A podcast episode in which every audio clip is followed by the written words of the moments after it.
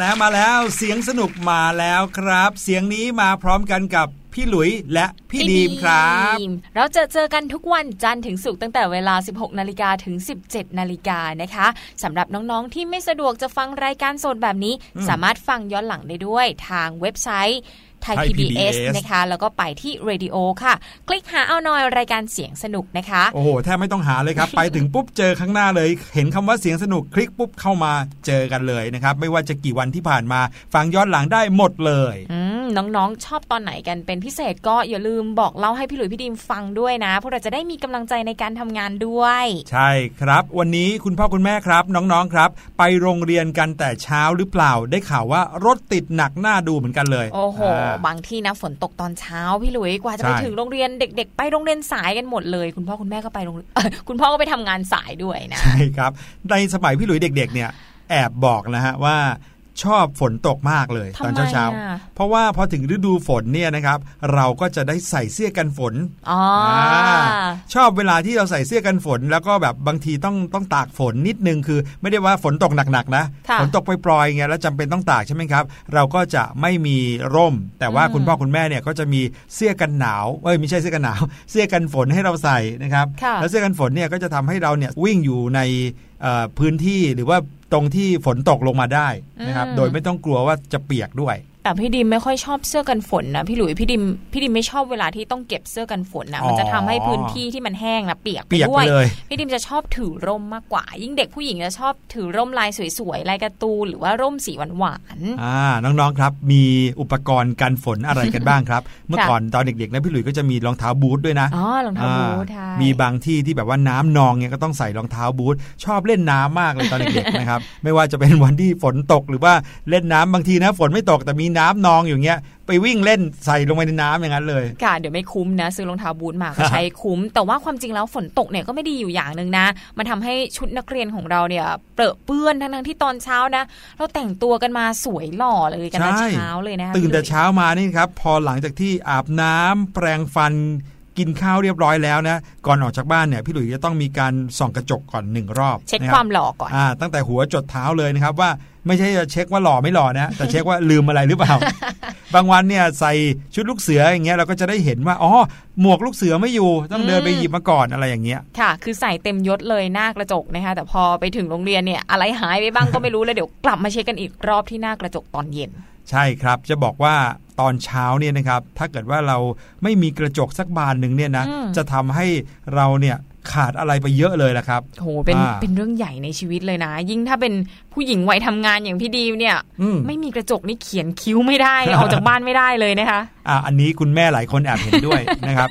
มีกระจกเนี่ยนะครับก็จะทำให้เราสามารถตรวจตราดูร่างกายของเราได้ แล้วก็สามารถที่จะเออมองได้ด้วยว่ายังขาดอะไรลืมอะไรหรือเปล่านะครับ รวมไปถึงเวลาที่เราแปรงฟันหน้ากระจกอย่างเงี้ยก็จะทำให้เราเห็นด้วยว่าเราแปรงฟันสะอาดหรือเปล่าแน่อืมเราแบบส่วนใหญ่นะเวลายืนแปรงฟันหน้ากระจกนะครับก็จะต้องมีการยิงฟันให้กระจกนิดนึงค่ะอ่าแล้วก็ดูซิว่าเอ๊ะเรา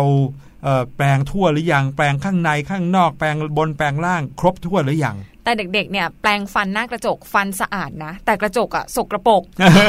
ทำบไมนอะกระครับจกมีแต่รอยแปรงสีฟันที่เวลาเราปัดแปลงออกมันก็จะกระเด็นนะคะ ตอนเย็นๆ ถ้าเกิดเช้าๆ น้องๆ รีบอะไม่เป็นไร แต่ว่าเย็นๆ เนี่ยกลับมาก็ถูกระจกเช็ดกระจกสักหน่อยนะ ตอนเช้าอีกวันหนึ่งตื่นขึ้นมามันจะได้สะอาดใสกิ้งเหมือนเดิม ใช่ครับ ออกจากบ้านมาเนี่ยนะครับขึ้นไปบนรถของคุณพ่อ หรือว่าขึ้นรถโรงเรียนก็ตาม ก็เจอกระจกอีกแล้วอืมเออกระจกหน้ารถนะครับเป็นกระจกที่เราสามารถมองไปข้างหน้าได้ มองทะลุ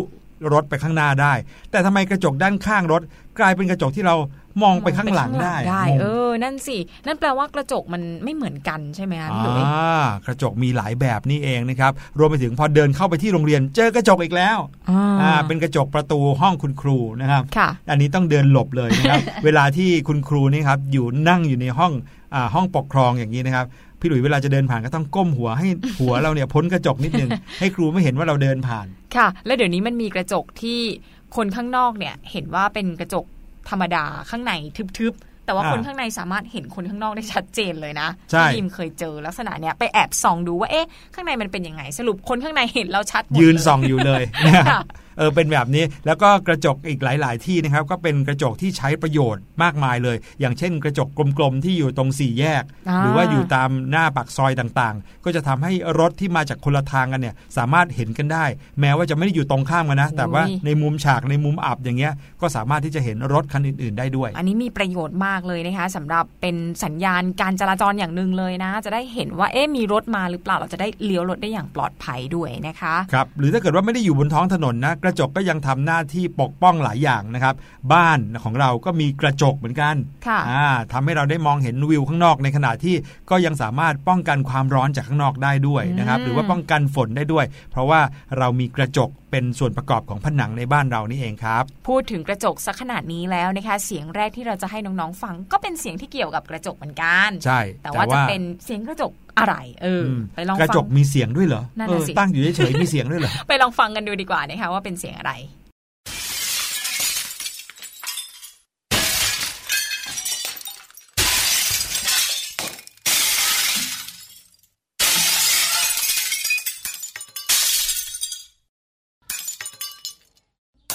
โอ้โห ฟังแล้วหวาดเสียวยังไงก็ไม่รู้นะฮะค่ะ ถ้าเป็นเสียงที่เกิดขึ้นในบ้านเนี่ย รับรองว่าเสียงที่ตามมาก็คือเสียงน้องๆถูกตีแน่ๆใช่เลยไม่ก็เสียงคุณแม่ก่อนนะอะไรค่ะถามว่าอะไรเกิดอะไรขึ้นอะไรอย่างเงี้ยนะครับ เสียงที่ผ่านไปเมื่อกี้นี้ก็คือเสียงกระจกนั่นเอง แต่ว่าเป็นเสียงกระจกที่แตกครับอือืมมเสียงกระจกแตกเนี่ย บางทีเนี่ยไม่ได้แตกจากการที่โดนอะไรมากระทบเข้านะ บางทีอยู่ที่พื้นแล้วเผลอไปเดินเตะหรือว่าไปเหยียบอย่างโอ้เงี้ยโหอันนั้นเจ็บด้วยนะก็เลืเออดอนอกไหลจากแตเลกยก็นะเจ็บด้วยนะครับค่ะที่ได้ยินบ่อยๆ อีกอย่างก็คือเวลาที่เด็กผู้ชายน้องๆผู้ชายเตะบอลครับไปอัดกระจกเข้าโอ้โหอืมทีนี้ตามมาด้วยเสียงคุณลุงข้างบ้านเลยลงเล้งเลยนะครับกระจกบางชนิดนะครับก็หนาสุดๆไปเลยนะค่ะพี่หลุยเคยไปที่อควาเรียมหรือว่า ที่เขาแสดงพิพิธภัณฑ์สัตว์น้ำเนี่ยนะครับเราก็จะได้เห็นตู้ปลาขนาดใหญ่ ซึ่งในนั้นนะมีปลาใหญ่เบ้อเร่อเท่อนะอืมอย่างปลากระเบน ปลาฉลาม หรือแม้แต่บางที่มีปลาปลาวาฬด้วยนะครับค่ะปลาฉลามวาฬอย่างเงี้ยนะครับใหญ่โตมโหฬารมาก แน่นอนกระจกที่จะเอามาใช้ใส่น้ำนะครับที่มีปลาเหล่านั้นอยู่ได้ก็ต้องเป็นกระจกที่หนามากนะครับค่ะเราอาจจะเห็นกระจกเงาที่บ้านเราบางนิดเดียว แต่ว่ากระจกที่เอาไว้เป็นตู้ปลาทะเลเหล่านั้นเนี่ยหนาแบบ เป็น 10บสเซนติเมตรเลย โอ้ยต้องหนากว่ากระจกตู้ปลาธรรมดาที่บ้านเรามากๆหเลยลายนะสิบเท่าเลยนะครับ ทีนี้กระจกเนี่ยนะครับใช้ประโยชน์ในโลกนี้มามากมายนานนับศตวรรษ วันนี้เลยพาน้องๆ มารู้จักกระจกกันให้มากยิ่งขึ้นครับกระจกเนี่ยก็ถือว่าเป็นของใกล้ตัวทุกบ้านมีติดบ้านกันนะคะแต่ว่าน้องๆหลายคนเนี่ยอาจจะไม่รู้ว่ากระจกทำมาจากอะไรค่ะ ใช่ กระจกเนี่ยใสๆมาจากไหน ใช่ทำมาจากแก้วนั่นเองนะคะ ซึ่งก็มีองค์ประกอบหลักทางเคมีคือซิลิคอนค่ะ ซึ่งก็สามารถหลอมแล้วก็นำไปขึ้นรูปได้ เมื่อเย็นตัวแล้วมีลักษณะโปร่งใสและเป็นของแข็งโดยไม่จับผลึก กระจกจึงสามารถแตกได้เหมือนกับแก้ว แล้วก็มีความคมมากกว่าแก้ว เมื่อแตกเพราะว่ามีความบางในการผลิตนะคะใช่ใช่พอเราพูดถึงกระจกเนี่ยมันจะมีความแตกต่างกับแก้วอยู่ตรงนี้แหละครับ เป็นความแตกต่างในการใช้คำนะครับ เมื่อเทียบกับคำว่าแก้วเนี่ยกระจกเนี่ยจะใช้เรียกแก้วที่นำมาทำให้เป็นแผ่น เป็นแผ่นบางๆ มีลักษณะแบนราบ แล้วก็มีความหนาประมาณหนึ่งนะครับ ถึงจะเรียกว่ากระจก แล้วก็ใช้แบบ คือถ้าพูดว่ากระจกเนี่ย แน่นอนจะต้องเป็นแก้วที่มีลักษณะแบนค่ะแต่ถ้าพูดว่าแก้วเนี่ย แก้วนั้นอาจจะมีลักษณะหลายลักษณะก็ได้ เช่น อาจจะเป็นแก้วน้ำก็ได้แจนะครับกันก็ได้แจกันก็ได้นะครับ ที่มีความใสอย่างนั้นก็เรียกว่าเป็นแก้วหรือว่าเป็นเขาเรียกว่าคริสตัลอะไรอย่างเงี้ยใช่ไหมค่ะอ่าแต่ถ้าเกิดว่าพูดว่ากระจกเนี่ยจะต้องมีลักษณะแบนราบอืมกระจกเนี่ยมีประวัติความเป็นมาจากแก้ว และแก้วก็มีประวัติยาวนานมากทีเดียวนะคะ โดยตามตำราของ Pliny the Elder นักประวัติศาสตร์ชาวเยอรมันเขียนไว้ว่า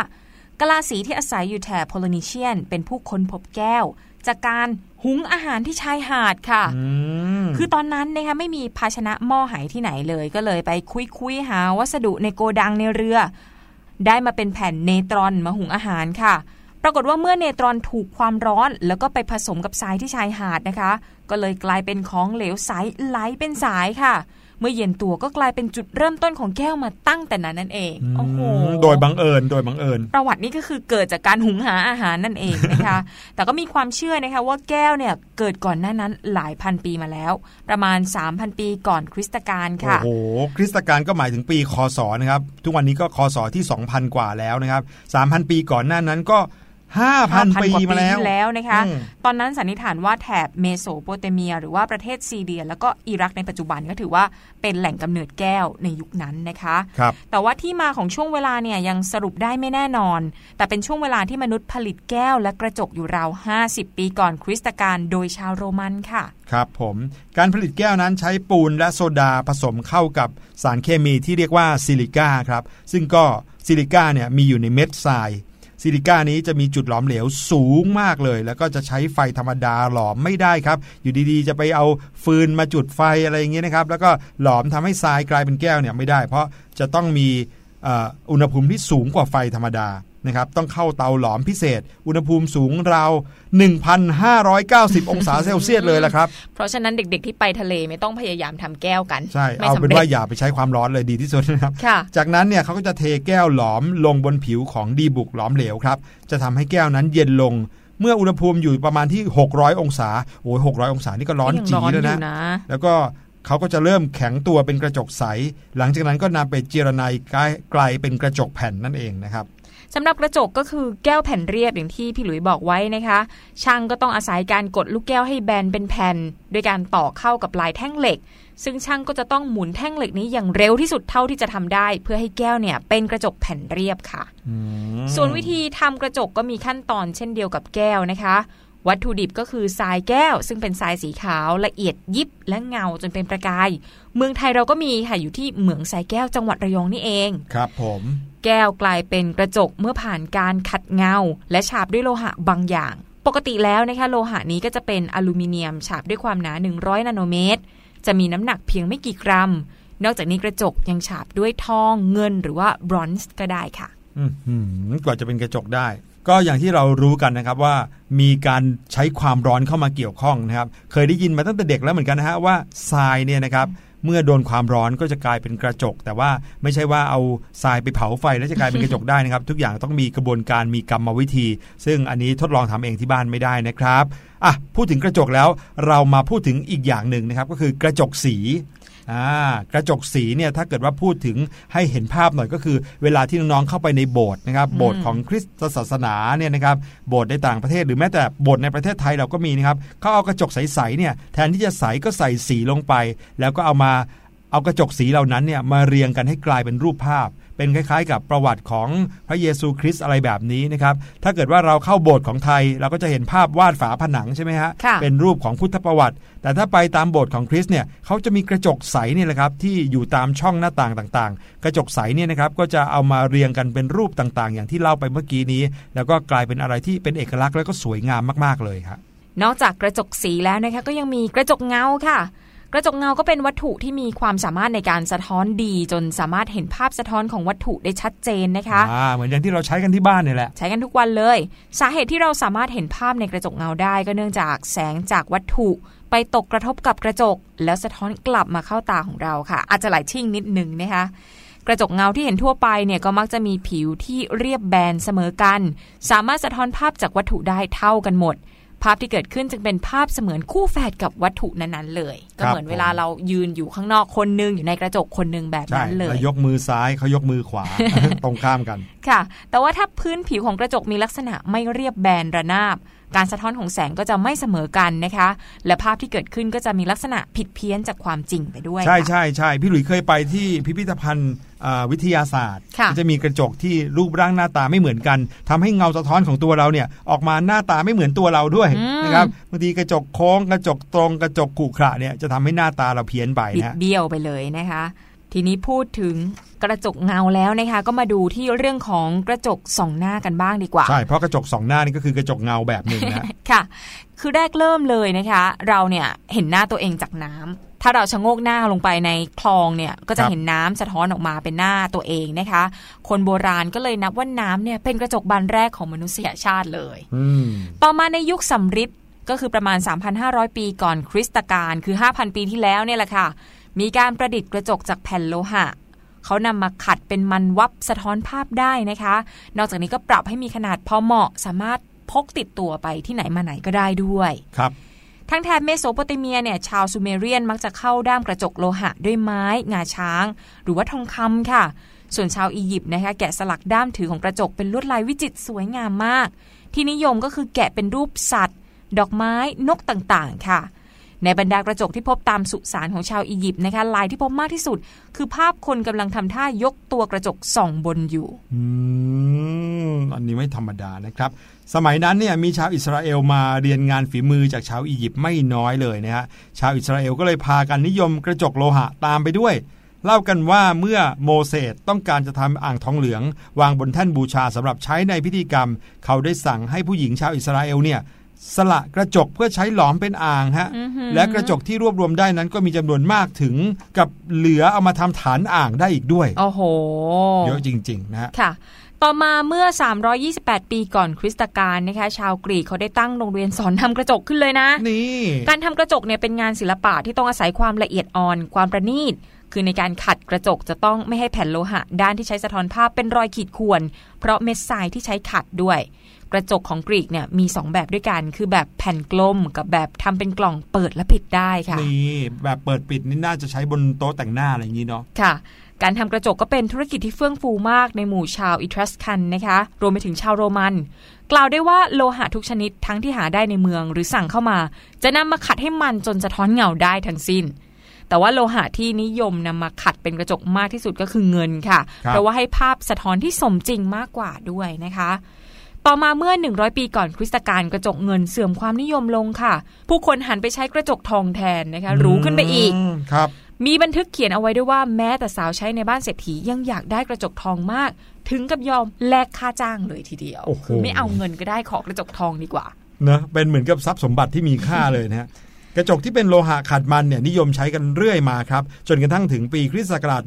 1,300โหใช้กันมาเป็นพันปีเลยนะค่ะเกิดการเปลี่ยนแปลงครั้งใหญ่ขึ้น เมื่อมีการพัฒนาการทำแก้วให้เป็นกระจกเงาได้โอ้โห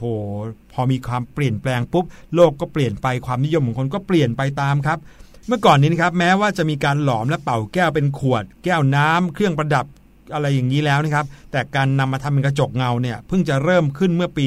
1,300 นี่เอง ที่เมืองเวนิสครับ โดยฝีมือของช่างเป่าแก้วชาวเวนิสเนี่ยแหละครับ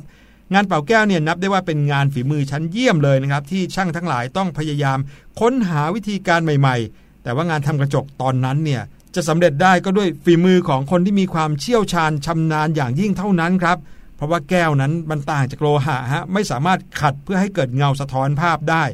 ตอนเทเนื้อแก้วเป็นแผ่นบาง ก็เลยจะต้องใช้ฝีมือและความชำนาญให้ได้กระจกแผ่นเรียบที่สุดในครั้งเดียวอ่าอืมแต่ว่าช่วงแรกๆนะครับของการที่มาลองเอากระจกมาทำเป็นอ่ากระจกเงาเนี่ยก็ยังได้กระจกที่ขุ่นแล้วก็ภาพที่บิดเบี้ยวอยู่ ก็เลยมีความชอบแตกต่างกัน บางคนก็ชอบเป็นโลหะขัดเงา บางคนก็ชอบกระจก แต่พอช่วงหลังๆที่กระจกเนี่ยใสปิ้งแล้วนะครับพอเอามาเคลือบสารด้านหลังแล้วกลายเป็นกระจกเงาแล้ว กระจกที่ทำจากโลหะ ก็เลยสูญสิ้นความนิยมไปในที่สุดเลย ทุกวันนี้เห็นได้เฉพาะในพิพิธภัณฑ์เท่านั้นแหละครับ โอ้โห นี่แค่เรื่องของกระจกนะคะ เรื่องของสิ่งที่เจอในทุกๆวันไม่น่าเชื่อว่าที่มาของมันเนี่ย ยาวนานเป็นพันๆปีแบบนี้เลยนะคะครับเดี๋ยวเราให้น้องๆพักกินน้ำกินท่า พวกเราด้วยกินน้ำกันก่อนนะคะ แล้วเดี๋ยวกลับเข้ามาเจอกันในช่วงหน้าค่ะ ช่วง Learning Song ค่ะ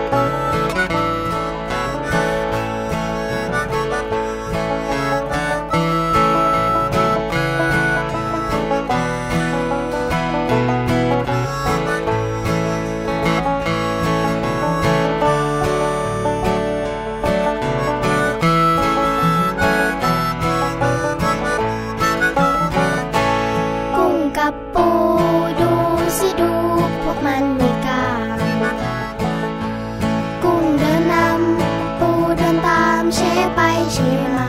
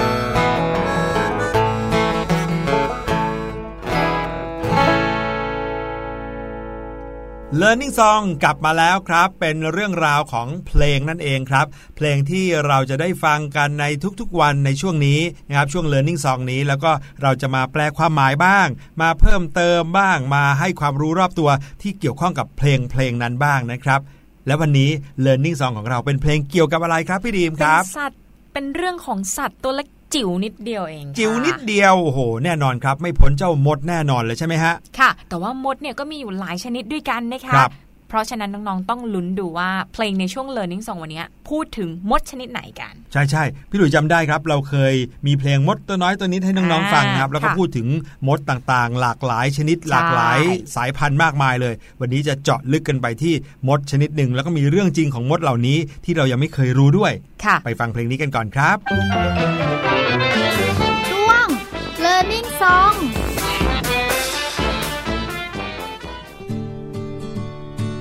มดแดงเจ้าตัวนิดนิดเดินเรียงชิดกันเป็นแถวแถวแข่งขันแม่ตัวนิดเดียว เรียวแรงมากไม่เกินตัว ถึงแม้ตัวกระจิตริดไม่เคยคิด เอาเปรียบแรงใคร ต่างช่วยทำงานต่าง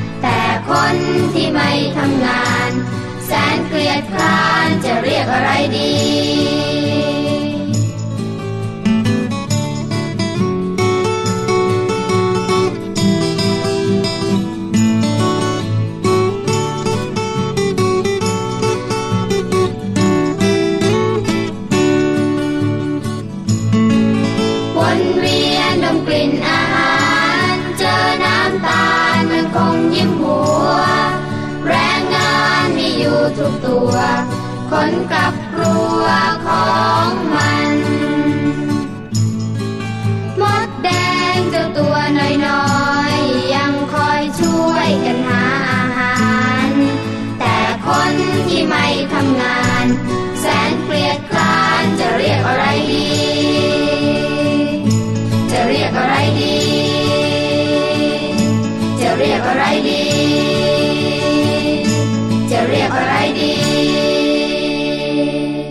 จบไปเมื่อกี้นี้ก็คือเพลงมดแดงนั่นเองครับ ความจริงแล้วนะคะมดแดงก็เป็นสัตว์ที่โอ้โห เด็ก ๆ อาจจะ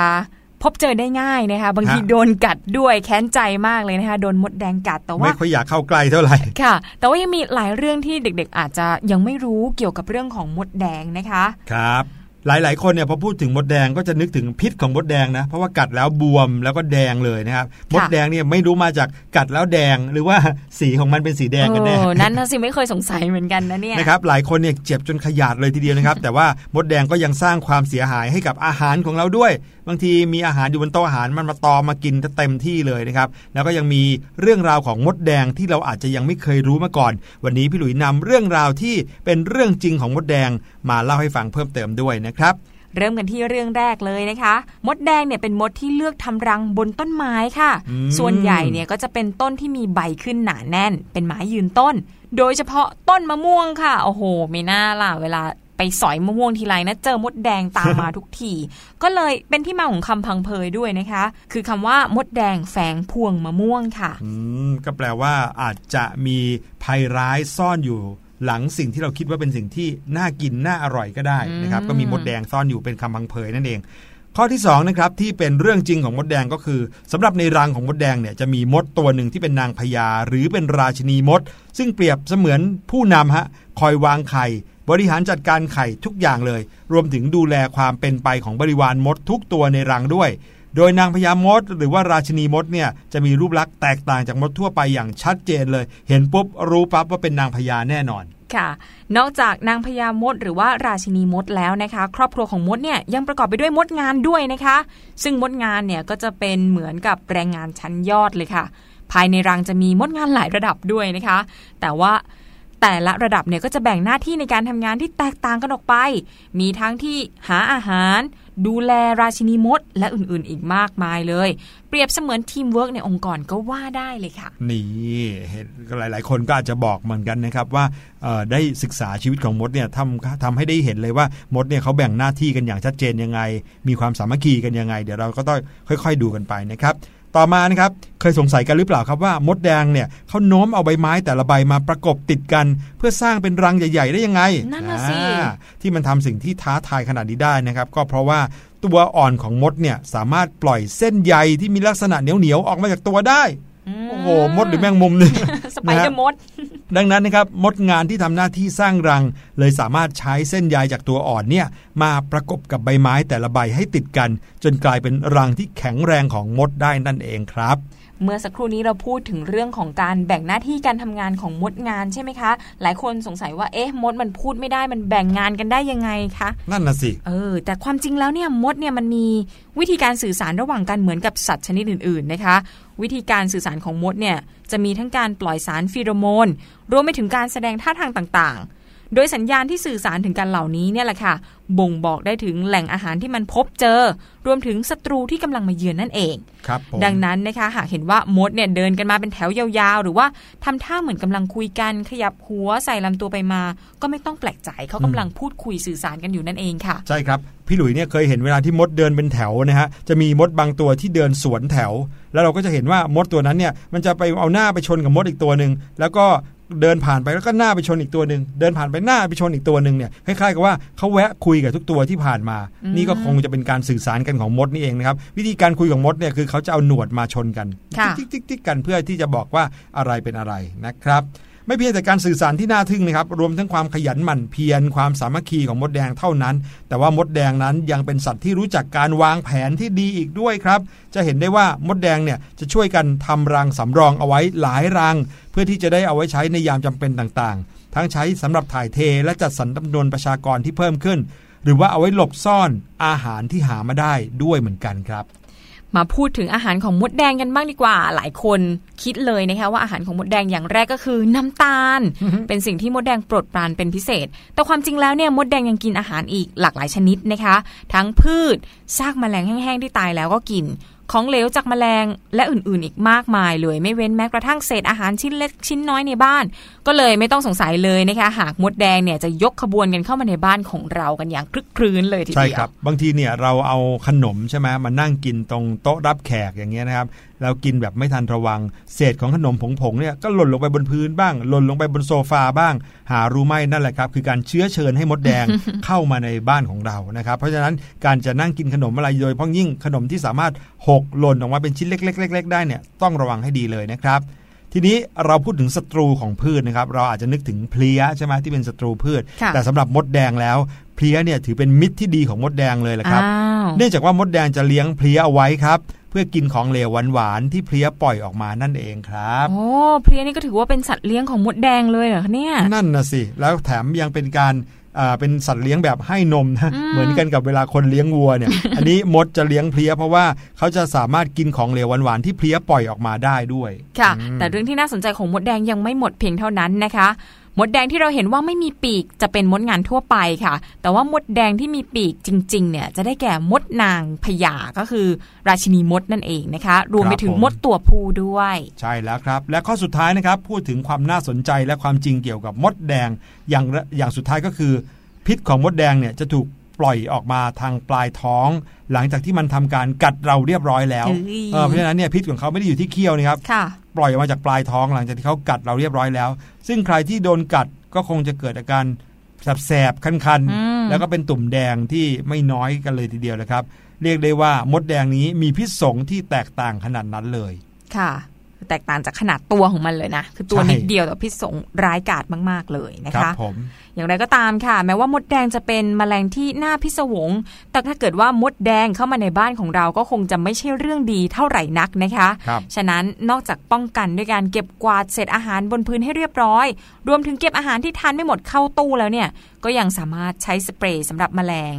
ฉีดพ่นได้ด้วย แต่ว่านี้ต้องให้ผู้ใหญ่คุณพ่อคุณแม่ทำให้นะคะ ใช่ครับเพราะพวกนี้มีสารเคมีที่อันตรายอยู่นะคะนั่นก็คือเรื่องราวความน่าสนใจของโลกของมดแดงเอามาฝากพวกเรานะครับ ในเมื่อเรารู้จักเขามากขึ้นแล้ว ก็คงจะป้องกันบ้านอาหารของเราเนี่ยนะครับ ให้ไกลจากมดแดงได้เขารู้เขาว่ากันว่า รู้เขารู้เรานะครับ ก็จะสามารถชนะในศึกมดแดงได้เหมือนกันเราจะได้เป็นผู้คว้ามะม่วงไปครองนั่นเองนะคะ เดี๋ยวเราจะพักกันสักครู่ค่ะช่วงหน้ากลับเข้าสู่ช่วงสุดท้ายของรายการช่วงเสียงแสนสนุกค่ะ สบัดจินตนาการ สนุกกับเสียงเสริมสร้างความรู้ในรายการ เสียง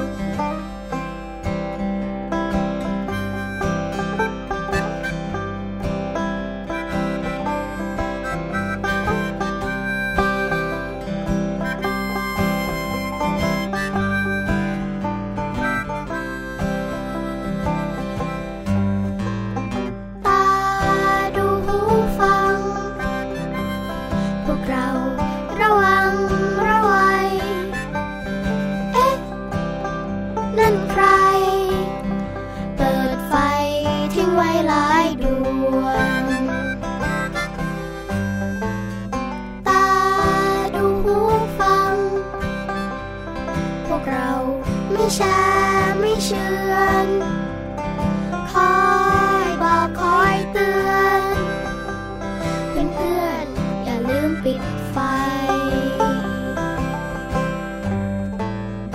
ตาดูไวเอ๊ะใครลืมเปิดน้ำเสียงดัง โปรดระวัง อย่าใช้น้ำไฟสิ้นเปลือง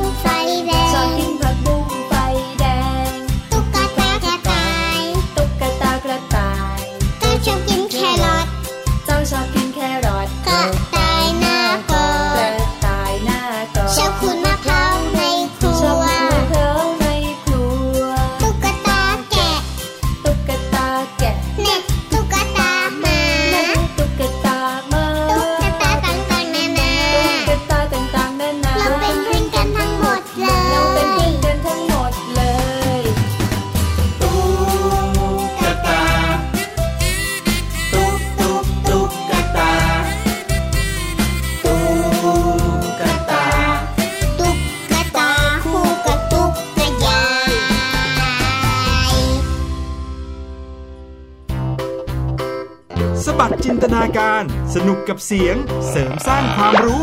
ในรายการ เสียงสนุกกลับเข้าสู่ช่วงเสียงแสนสนุกครับ ช่วงนี้เป็นช่วงที่เราจะได้มาฟังเสียงกัน คราวนี้เป็นเสียงของเครื่องดนตรีกลับมาอีกแล้ว หลังจากเมื่อวานนี้ไปฟังสเปเชียลนะครับเป็นเรื่องราวของเด็กๆ ที่เขาเอ่อปั้นทำโครงการเออการแบบนี้นะครับ วันนี้กลับมาที่เรื่องราวของเครื่องดนตรีอีกเช่นเคย เครื่องดนตรีที่เอามาให้ฟังกันในวันนี้ ไม่ใช่เครื่องดนตรีพื้นบ้านแล้วค่ะอ่าคราวนี้เป็นเครื่องดนตรีที่สากลมาหน่อย แต่ เป็นเครื่องดนตรีที่น้องๆ เคยเห็นแน่นอนนะครับเผลอๆจะเคยเล่นเองด้วยโอ้นะคโหรับพี่หลุยพูดขนาดนี้กดดันพี่ดิมมากอ่าน้องๆเคยเห็นแต่บางทีพี่ดิมอาจจะไม่เคยเห็นก็ได้นะอ่าบางทีเราก็เล่นกีฬาสีใช่ไหมค่ะเออแล้วการกีฬาสีจะต้องมีการเชียร์ใช่ไหมอ๋อมีไม่กี่อย่างและทีนี้อ่าทีเนี้ยเครื่องดนตรีอะไรล่ะครับ ที่เขาเอาไว้ใช้ตีกันในการเชียร์กีฬาสีได้ด้วยอ่าอืมเอาละมาเข้าสู่ช่วงนี้ก่อนดีกว่านะครับ เสียงแสนสนุกครับ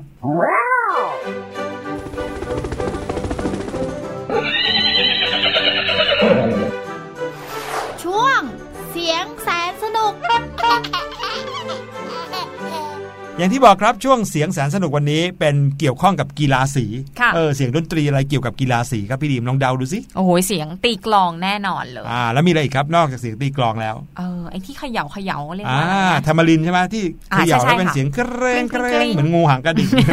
นะครับนอกจากนั้นนะครับในการเชียร์ฟุตบอลนะครับบางที่ที่พี่หลุยไปเห็นเนี่ยนะครับเขาใช้แตรดังๆอ๋อเลยใช่เป่าแป้นแล้วโหดังลั่นไปทั่วบริเวณทั่วสนามฟุตบอลเลยนะครับเรียกได้ว่ามีเครื่องดนตรีหลายอย่างเหมือนกันที่เกี่ยวข้องกับกีฬา วันนี้เราจะไปฟังเสียงของเครื่องดนตรีชนิดนี้กันนะครับ เป็นเสียงดนตรี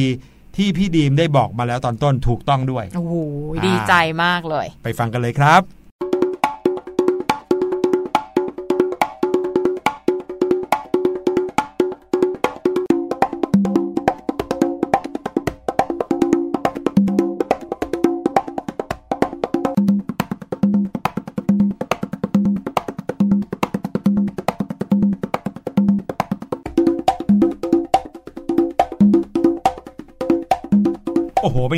ฟังแล้วก็รู้สึกว่าตึงตึงตึงตึงไปด้วยเหิมมากตอนนี้อยากจะไปชักกระเยอะกับเพื่อนๆแล้วขนะคะนาดนั้นเลยนะครับ แต่ว่าอย่างที่เราได้ยินกันเมื่อกี้เนี่ยนะครับดนตรีที่เกิดจากเสียงกลองเมื่อสักครู่เนี้ยไม่ได้เป็นเสียงที่ฟังแล้ว จะเอาไปแบบโอ้โหฮึกเหิมอยากจะเอ่อเชียร์กีฬาอย่างเดียวเท่านั้นค่ะแต่ก็ยังมีเอ่อในแบบที่การตีแล้วเนี่ยมีความสนุกสนานอืมตีแล้วรู้สึกว่าเออขยับได้เล็กน้อยอะไรอย่างนี้ได้เหมือนกันนะครับ อันเนี้ยเนี่ยคนที่สาธิตก็เป็นคนที่ตีแบบเก่งสุด ๆ ไปเลย อืม เพราะฉะนั้นเรามาเฉลยกันก่อนไหมคะว่าเสียงที่น้องๆ ได้ยินไปเมื่อสักครู่นี้คือเสียงของคองก้าและบองโก้นั่นเองค่ะ ครับผมคองก้ากับบองโก้ ชื่อคล้าย ๆ กันแบบเนี้ยแสดงว่าน่าจะมาจากแถวเดียวกันแน่ๆเลยค่ะโดยคองก้าและบองโก้นะคะก็เป็นเครื่องดนตรีประเภทกลองจากคิวบาค่ะ มีพื้นฐานมาจากกลองมาคุท่าที่พัฒนามาจากแอฟริกา เป็นกลองทรงสูงขึงหนังหน้าเดียว ใช้ตีด้วยนิ้ว 4 นิ้วนะคะตะงตงตงตะงตะอ่างแล้วบางจังหวะก็เป็นฝ่ามือได้ด้วยครับ ที่กลางผืนหนังและที่ขอบ ปัจจุบันกลองคองก้าเนี่ยเป็นเครื่องดนตรีมาตรฐานสำหรับดนตรีละติน ซึ่งรวมไปถึงซาลซารุมบ้าเมเรงเก้และเรกเก้อืมหลายครั้งนะคะที่กลองชนิดนี้ถูกใช้เคาะผสมกับดนตรีแนวดิสโก้ฟังก์ป๊อป nu jazz แล้วก็สกาด้วย ครับผม วงดนตรีในประเทศไทยที่นำคองก้าไปเล่นก็อย่างเช่น Crescendo คาราบาวอ่าตึงตึงตึงตึงตึงพี่หลุยก็เคยเล่นโถต้องต้องยกตัวอย่างเพลงให้น้องๆ ฟัง ไม่ยากเลยละครับ เพลงตึงตึงตึงตึงตึงตึงตึงตึงตึงตึงตึงตึงตึงตึง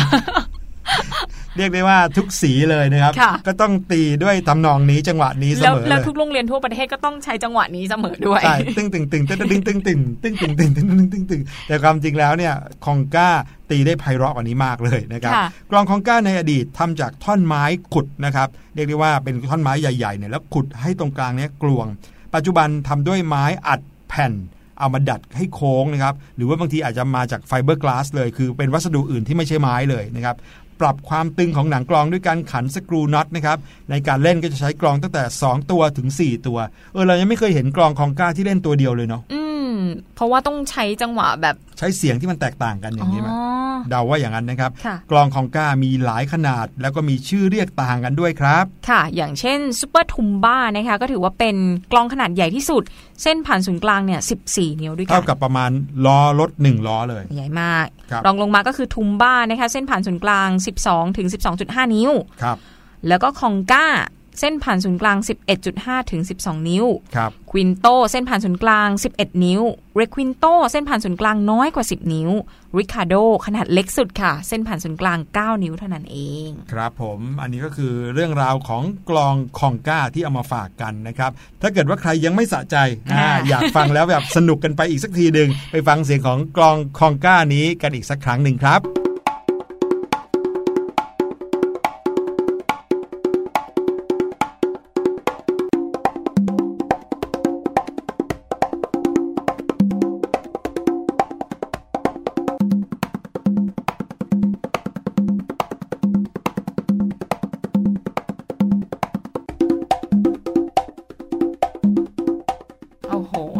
างคนเนี่ยเขาไม่ถนัดเล่นกีฬาฮะเวลาแข่งกีฬาสีเขาอาจจะไม่ได้มีบทบาทรู้สึกน้อยใจ ไปหัดตีกลองก็ได้นะ อาจจะช่วยให้เป็นตัวเด่นในงานกีฬาสีครั้งต่อไปเลยก็ได้นะเอคะอนอกจากการเป็นกลองเชียร์แล้ว การเป็นมือกลองนะอืมก็ทำให้เรารู้สึกว่าเออได้ทำหน้าที่เพื่อสีของเราเหมือนกัน ค่ะและสำหรับวันนี้นะคะหมดเวลาของรายการเสียงสนุกแล้ว เราพบกันอีกวันหนึ่งของสัปดาห์นี้วันศุกร์วันพรุ่งนี้นะคะ วันนี้พี่หลุยและพี่ดีมลาน้องๆไปก่อน สวัสดีค่ะ สวัสดีครับ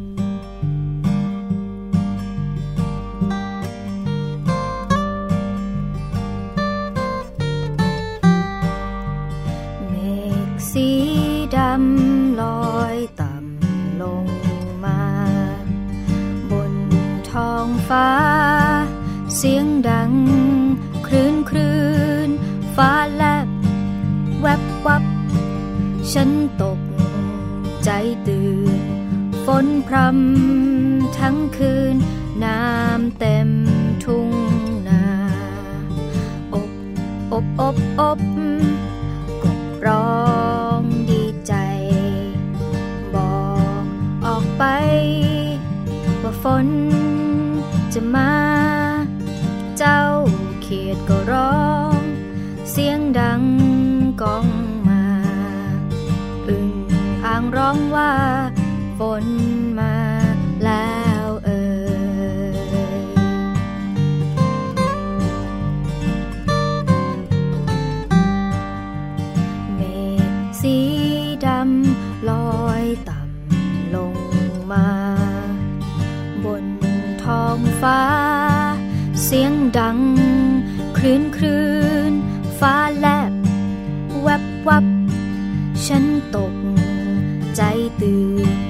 ฝนพรำทั้งคืน น้ำเต็มทุ่งนาอบอบอบอบกบร้องดีใจ บอกออกไป ว่าฝนจะมา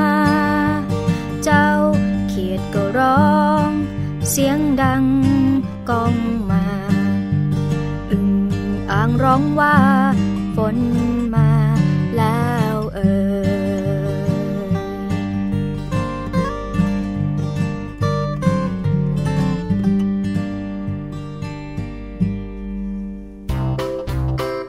สบัดจินตนาการสนุกกับเสียงเสริมสร้างความรู้ในรายการ